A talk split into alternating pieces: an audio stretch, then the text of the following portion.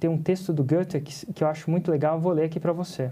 Goethe é um filósofo alemão. Enquanto não estivermos comprometidos, poderá haver hesitação, a possibilidade de recuar e sempre a ineficácia. Em relação a todos os atos de iniciativa e criação, existe uma verdade elementar, cuja ignorância mata inúmeros planos e ideias esplêndidas. No momento que definitivamente nos comprometemos, a providência divina também se põe em movimento. Todo tipo de coisa ocorre para nos ajudar, que em outras circunstâncias nunca teriam ocorrido. Todo um fluir de acontecimentos surge ao nosso favor como resultado da decisão. Todas as formas imprevistas de coincidências, encontros e ajuda material que nenhum homem jamais poderia ter sonhado encontrar em seu caminho. Qualquer coisa que você possa sonhar, você pode começar. A coragem contém em si o poder, o gênio e a magia. O que, que significa isso na prática em relação ao 6 em 7? Nada disso é conveniente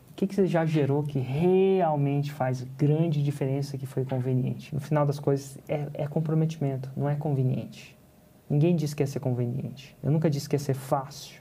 Eu só disse que ia valer a pena.